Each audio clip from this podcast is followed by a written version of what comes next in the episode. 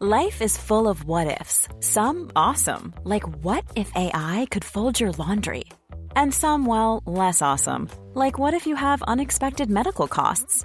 United Healthcare can help get you covered with Health Protector Guard fixed indemnity insurance plans. They supplement your primary plan to help you manage out of pocket costs. No deductibles, no enrollment periods, and especially no more what ifs. Visit uh1.com to find the Health Protector Guard plan for you.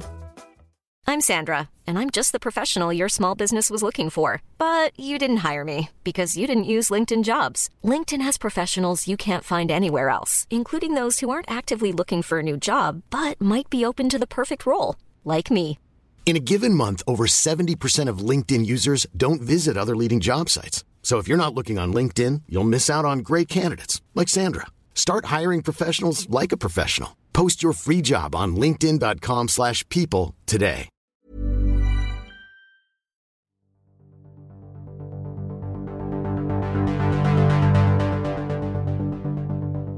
Average workers now spending just a day and a half in the office. Emerging small scale London architects win huge commissions in the capital. Bill Bryson joins the chorus of names calling to save Oxford Street's M&S from demolition. And could golf courses be taking more than their fair water share as drought strikes Europe? My name is Rachel Copel, and I work at Open City. I'll be bringing you a roundup of this week's top London architecture news. Welcome to the Lundome.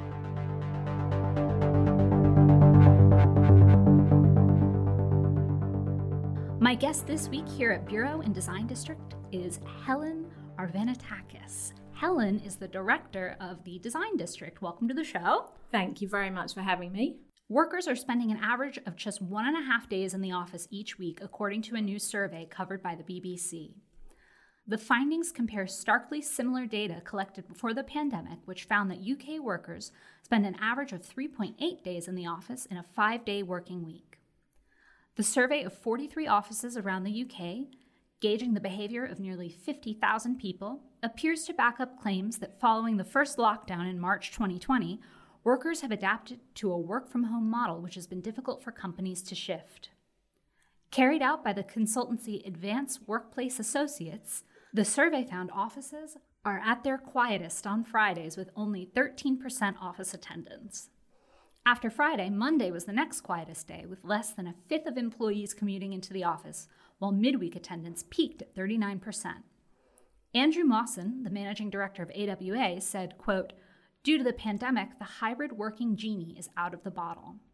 Of the various industries surveyed, the results suggest that people in banking had the highest average weekly attendance rate of 47%, whereas those working in tech and logistics were least likely to commute in with an office attendance rate of just 15%.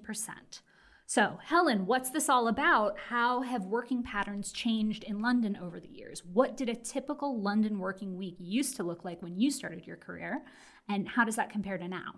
Okay, well, I'm extremely ancient. So when I started my career, the working week was very much office based because, frankly, um, the internet didn't do the same job that it does now. So whilst email was probably one of the core methods of communication, it, it you couldn't necessarily transfer large files and so on. So face to face meetings, um, conference calls, and um, you know presentations with printed materials, very much the way that it all went. So you know over that period of time that I've been working, there's been an absolutely seismic shift. But I would say that the majority of that shift has probably happened since and during the pandemic.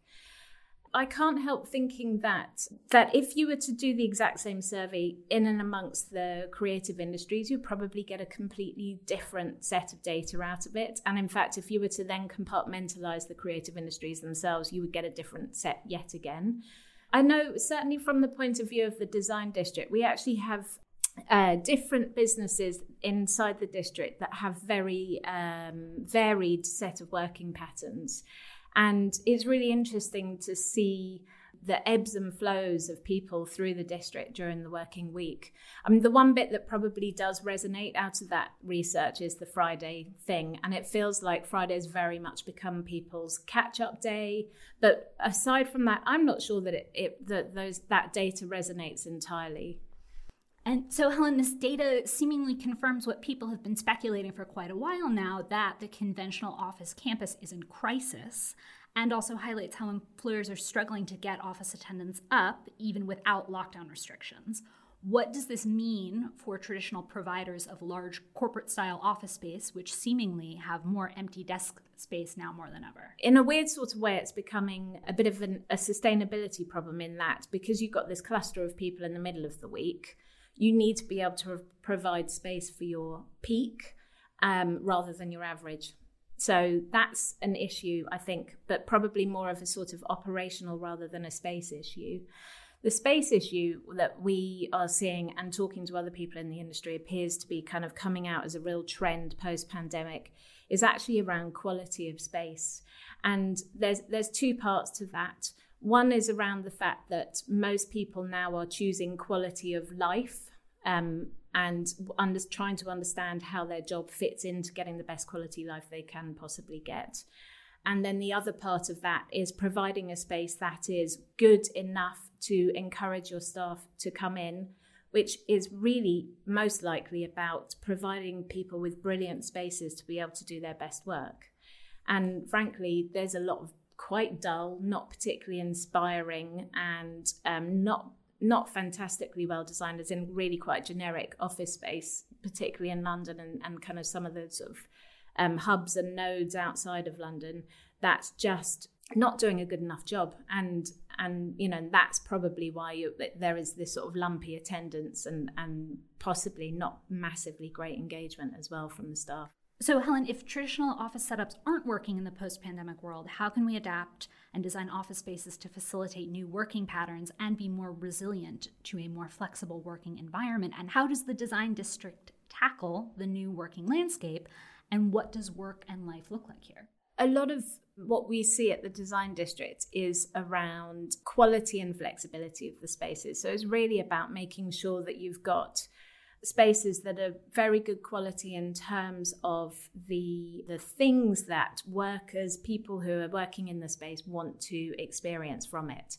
And that might not be about really expensive carpets on the floor. It might in fact be about having big windows or lots of toilets or wide staircases or lots of spaces to be able to not be working and at your desk.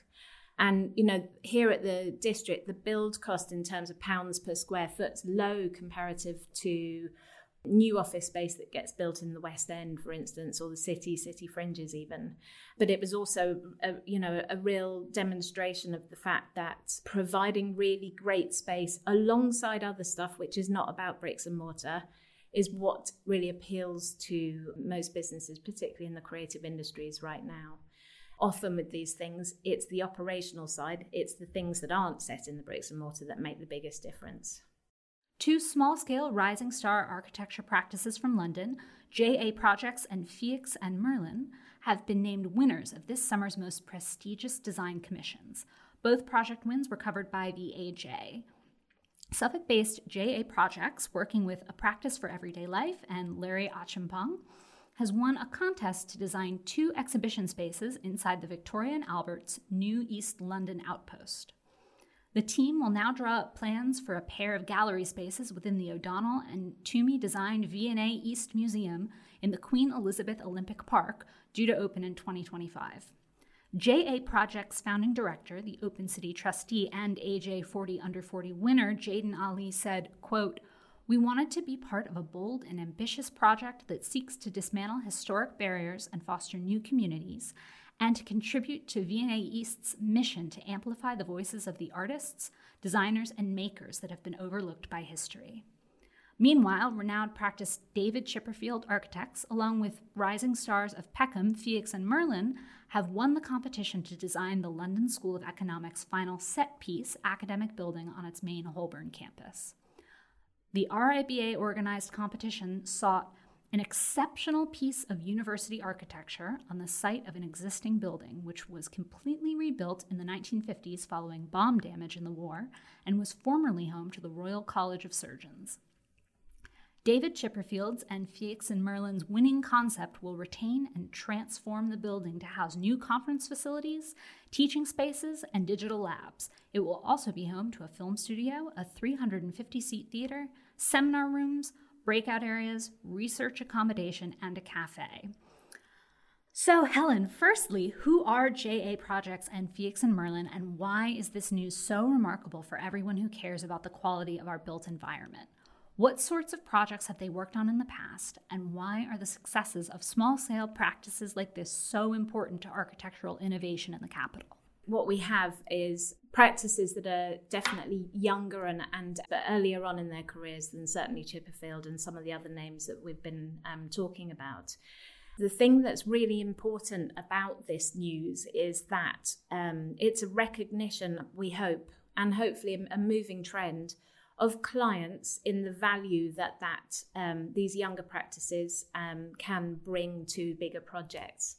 And we're talking about, you know, a lot of money in there for a lot of risk from the client's point of view. But teaming up these practices with other practices who bring um, different sets of expertise, I think, is is you know really refreshing and great news for the industry more widely. The the experience and connection that both FEIX and Martin MJ projects have with the communities that will be using the spaces, I'm sure will prove to be completely invaluable for the quality of the the um, the final result of those projects. You know, if they were able to embed some of their own experience plus some of their um, ability to be able to connect with those communities into that project, then it will, without a doubt, be much more successful than just having the big practices on their own. I think it's absolutely fantastic news. I'd love to see more of this across the board what is the significance of a relatively small practice like JA Projects, headed by a talented AJ 40 under 40 architect, winning such a big commission?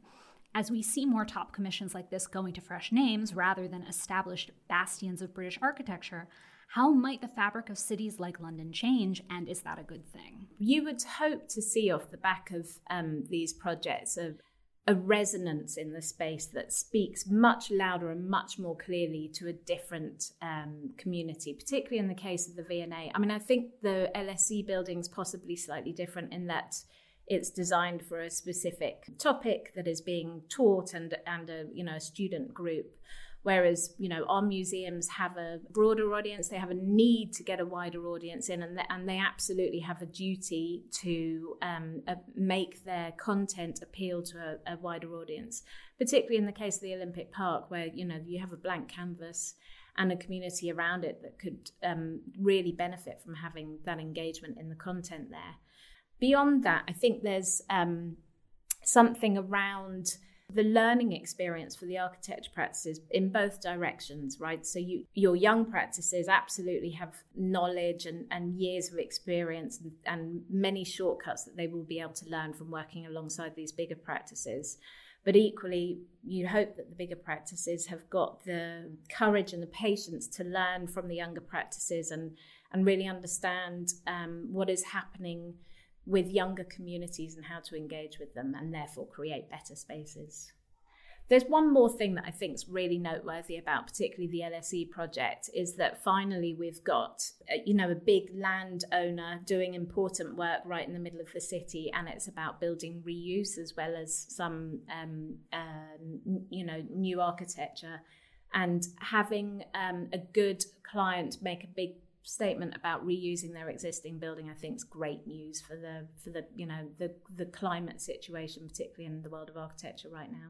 Absolutely, yeah.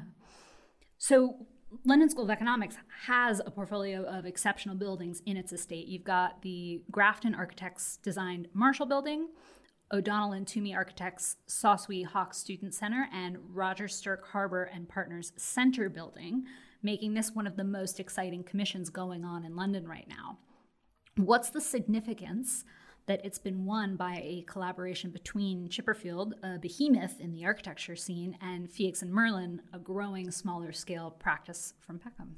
I think the significance will definitely be around the fresh and alternative approach that we will get from a practice that must have studied architecture, I'm guessing something like 30 or 40 years after Chipperfield and also beyond that, FEIX and Merlin, if you look at their portfolio, they're doing a lot of community based projects. And I think bringing some of their learnings and the elements from that will have a really positive impact on the final product. And I really hope that the Chipperfield team see this as a fantastic learning experience, what they can learn from Felix and Merlin and not just the other way around. So, Helen Design District itself features buildings by eight different practices, all of whom are known for their super cool and trendy designs. We've got 6A Architects, Adam Khan Architects, Architecture 00, Barozzi Veiga, David Kohn Architects, HNNA, Mole Architects, and Selgas Cano, all involved in this project. What has been the benefit of using such a range of different and relatively small practices when creating the design district? Starting from the outside, you get this real interesting experience as you're walking around um, the district to all of the different architectural styles. So, these architects were asked to work in isolation for a large part of the design process which meant that they were very much working in their own aesthetic and focusing on their plot and how to maximize the benefit of it you know there could have been a tendency had they all been revealed early on what you know who was working on which plots there might have been a tendency to respond to the buildings around them rather than focus purely on what they were able to do.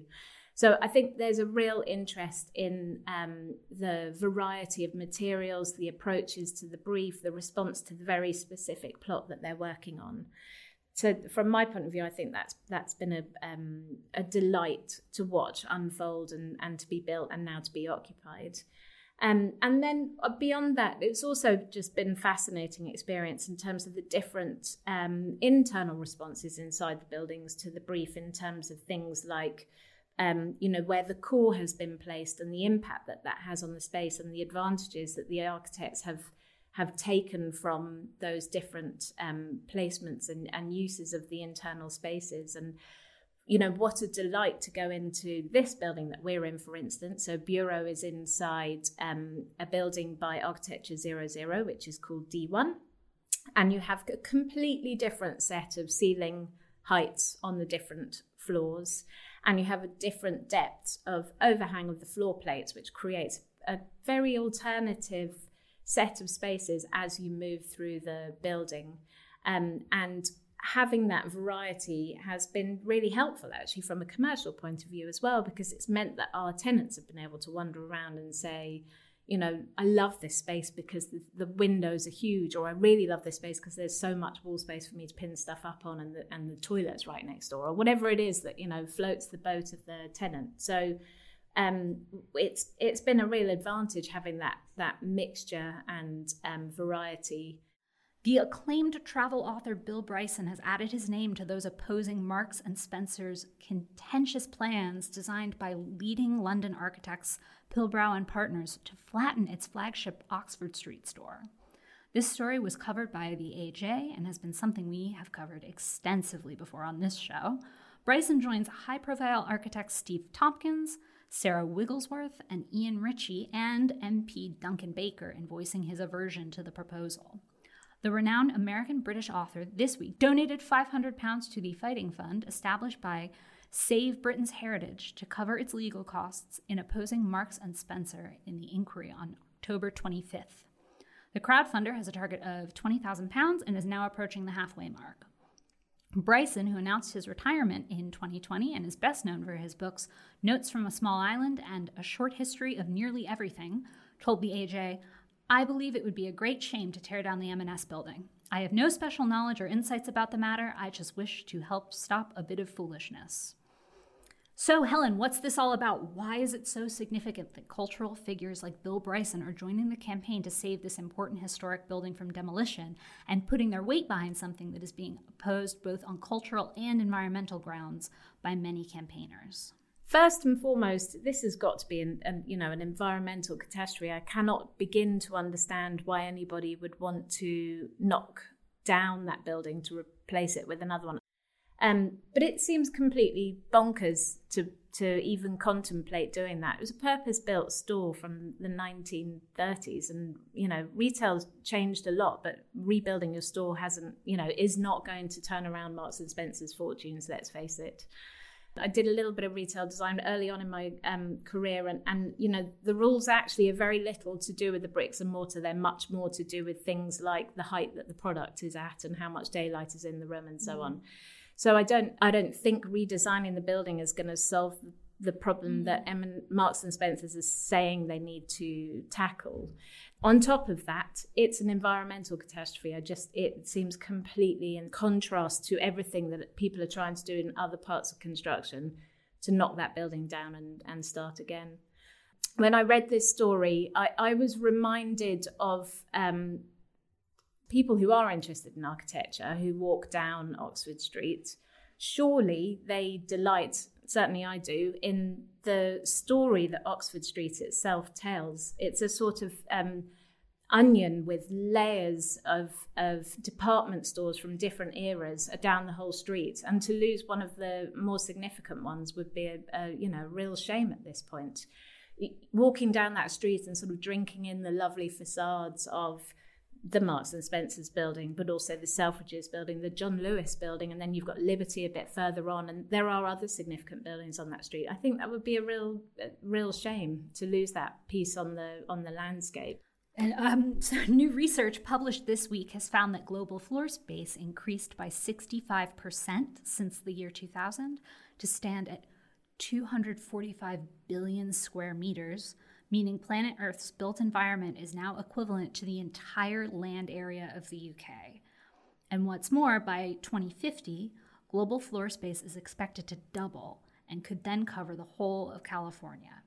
Given that buildings and construction is responsible for 39% of global energy related carbon emissions, what does this latest data tell us about the importance of deep retrofit and refurbishment compared to demolition and rebuild if we are to meet our climate targets? It seems so very painfully obvious, particularly what is going on globally right now in terms of weather conditions, water, and you know all of the evidence that we are well and truly knee deep in our climate emergency. It's not coming; it's here right now, and we have an absolute duty to not allow stuff like this to happen. There has to be a much stronger mechanism by which these new big projects can be interrogated and properly measured. It feels like not an entirely scrutable or unified process for measuring the carbon impact of um, big new projects like this um, is a real hindrance at this point. And um, if we were to have a completely unified global system that measured every single aspect of um, construction, from knocking a building down to energy performance and, and you know all of the different aspects, we might be in a better place to be able to um, measure the impact that these buildings are having.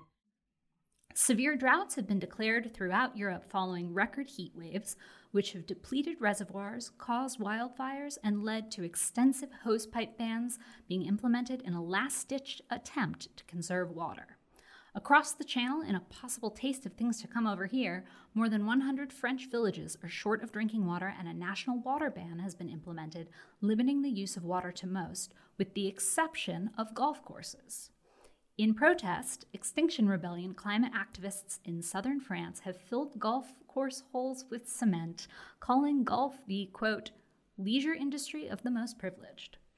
This story has been widely reported in the national media and has, has ignited fierce debate on Twitter, with some commentators pointing out that the average golf course requires 185,000 cubic meters of water a year to irrigate.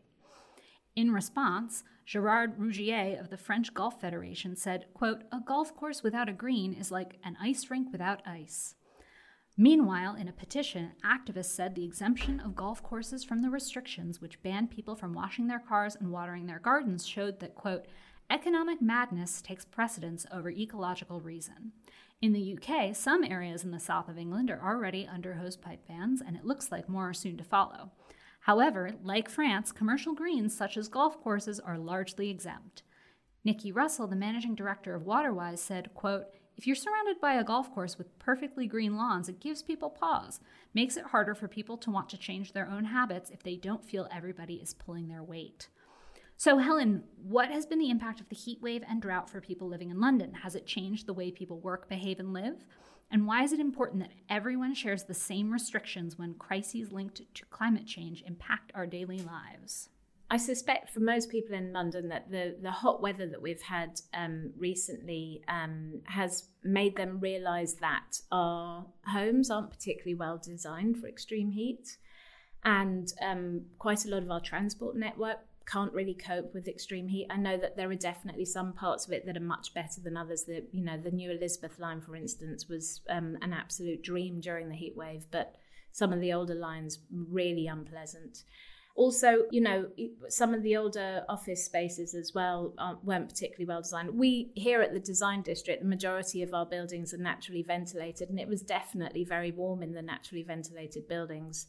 We also can see it in a lot of our public spaces. There's definitely not enough shade. We grow the wrong type of grass. It's quite water hungry, the grass that we have in this country. When you get to southern Europe, there are lots of areas where um, it's more a sort of um, compacted earth and, and slightly gravelly type areas in, in public realm rather than um, grass, which obviously works when it's really dry, probably wouldn't work so well when it's very wet here.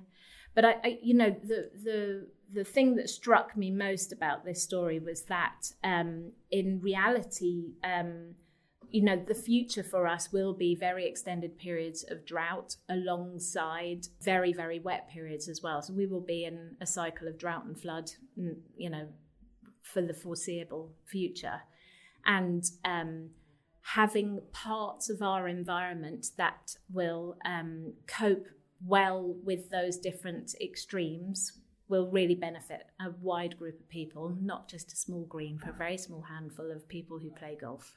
Uh, worryingly, we know that this isn't going to be the last time an extreme weather event like this happens in London. Experts are warning this is just a taster of what's to come. What needs to happen, both on a citywide level and on an individual level, for us to better cope with similar events in the future? Well, there's a lot that we can all do, particularly in the environments that we um, live in. So, thinking more carefully about um, how we shade our spaces during the hottest parts of the day so that you don't allow the space to heat up in the first place. Um, and being really sensible about how um, you cool the space as well, you know, making sure that you have everything open overnight to let the cool air in and the hot air out. Um, but also, we do need to be thinking much more carefully about anything new that gets built, about how that space will um, react to these really hot and inevitably really wet periods that are sitting in front of us. And I can't help thinking, for instance, building regulations probably need to start reducing the amount of glazing that you've got in your south facades and any building that comes up, regardless of whether or not it's air conditioned, because it's just not a sensible thing to do. If you go to any hot country, they do not have large expanses of glazing on their on the sun facing facade of their building. Mm. So you know, there's we we we need regulations and um, you know people who are kind of dictating what the built environment looks like to be thinking 50 years ahead, and not just responding to the data that exists right now. Um, and then as individuals, obviously, we you know we, we do whatever we can. We should all be doing whatever we can to try and keep comfortable and, and to make sure that we aren't making the situation worse than it already is. A new exhibition titled Yesterday's Lambeth Today is opening on Thursday, the 25th of August, at the Lambeth Archives in the Minet Library in Lambeth. Spanning 1965 to 1980, the exhibition considers the important architectural legacy of the legendary Ted Hollamby across Lambeth. Known for designing a number of modernist estates across the capital, Hollamby also achieved notoriety for restoring the arts and crafts Red House in Bexley Heath. Under Ted's leadership, Lambeth Department of Architecture and Planning, which came about in 1965, set about building a new Jerusalem for the borough. This exhibition offers an overview of the time with examples of the glorious success and abject failures and includes high rise towers, large estates, rehabilitation and infill, and low rise, high density housing illustrated by documents and historic photographs from the Lambeth Archives collections and by photographs of the buildings today.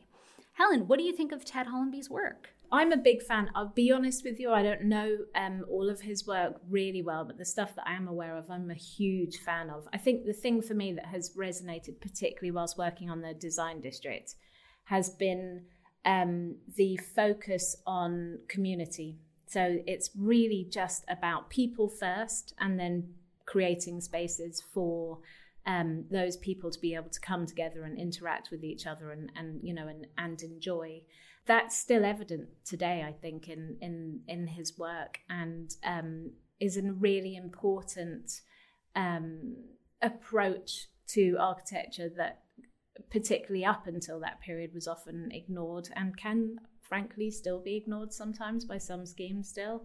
In other news, there's a huge amount coming up in the Design District calendar. Firstly, the Design District is one of the neighborhoods taking part in this year's Open House Festival, running for two weeks between the 8th and 21st of September. If that's not already in everyone's calendar, now's the time. Also in September, the Design District will be hosting a week of events for the London Design Festival featuring industry talks, pop up installations, open studio events, and immersive workshops. Bureau Talks is a series of keynote talks from leading design figures, which is fast approaching, and open studio events from many of the creative industries now housed here in the design district, which is exciting because I really want to go see those beautiful sewing machines that I've been eyeing in one of those studios. So, Helen, can you tell us a bit more about some of the highlights coming up in the design district calendar? Absolutely. Well, for first of all, I am beyond excited because um, this time last year, we um, we did manage to pull together some events for London Design Festival, and it was very much our launch. But anyone who came will remember that actually quite a lot of the buildings weren't complete, and the contractors were really struggling to get those last bits finished, thanks to COVID, Brexit, and so on. So it's an absolute delight to now be at the point where we've got everything ready to go, and people can properly come and have a snoop around. Um, so it's absolutely fantastic. And we're really excited that we've got um, a full program for Open House Festival, which is going to be very exciting to get people in and around all of the buildings. Um, you will be able to come and have a proper snoop through Bureau, our co working space that we're recording in now, as well as looking inside some of the other buildings. And as I've said, there's a real um, variety, a sort of pick and mix approach to architectural styles here. So hopefully it'll make for a great day out. And then moving on from there, we go into our London Design Festival um, activities. And as you mentioned, we have um, um, open studios. So we, we have got a, a, big variety of businesses here. We have everything from desk based creatives to a lot of businesses that make things. Um, so, for example, you will be able to visit um, Bloom East, who are a florist based here in the Design District. Homework Store, um, who um, make candles, personal fragrances, and soaps and room scents and so on. Wizard Works, who um, make fantastic bicycle bags. Um, we also have a lot of the other studios open, so photography studios, graphic design studios, and so on. So please do come around and have a look. On top of that, we've also got a retail trail because we thought there were so many people here who make things. Wouldn't it be nice to actually go to a trade show for once and come home with a souvenir? So, if you're feeling brave enough, you can get yourself a tattoo. Find a way to remember the week permanently with a tattoo. Um, we, you would also be able to um, buy bags from Wizard Works. You could go and get a headshot taken at the Photography Foundation. We have a ceramicist made by Manos um, who will be making pots, allowing people to take part in making as well as being able to buy things, um, ceramics from his store. So yeah, plenty going on, and the talks program is really shaping up now as well. We've got um, three talks. One is focused on sustainability with our very own Helen Kirkum. We also have a talk which looks at um, the mistakes and failures of our careers and how they might make us stronger. Um, and Tom Dixon is one of the panelists on that. And then we're also going to be looking at the metaverse and Web3, um, which will be chaired by Matthew Drinkwater with some excellent panelists alongside that. So there's a lot of very exciting um, content, and um, I hope everyone can make it down. Great. Thank you so much. Thank you for joining us this week. It's a pleasure. Thank you for having me.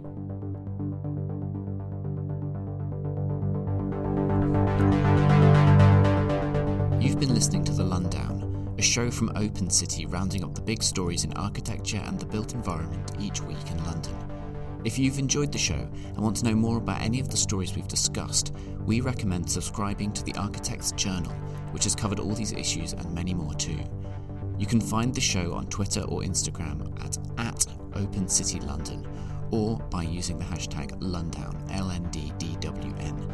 Open City receives no public funding, so if you want to support our work, please go to open-city.org.uk slash support and sign up as an Open City friend. Open City is dedicated to making London a more open, accessible and equitable city.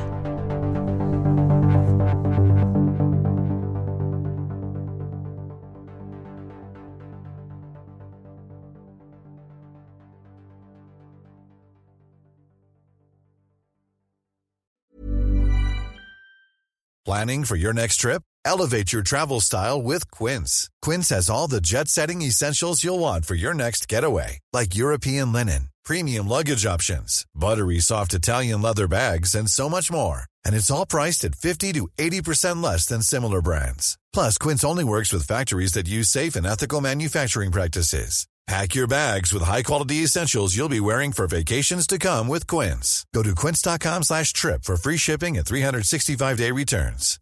Hi, I'm Daniel, founder of Pretty Litter. Cats and cat owners deserve better than any old-fashioned litter. That's why I teamed up with scientists and veterinarians to create Pretty Litter. Its innovative crystal formula has superior odor control and weighs up to 80% less than clay litter. Pretty Litter even monitors health by changing colors to help detect early signs of potential illness. It's the world's smartest kitty litter. Go to prettylitter.com and use code ACAST for 20% off your first order and a free cat toy. Terms and conditions apply. See site for details.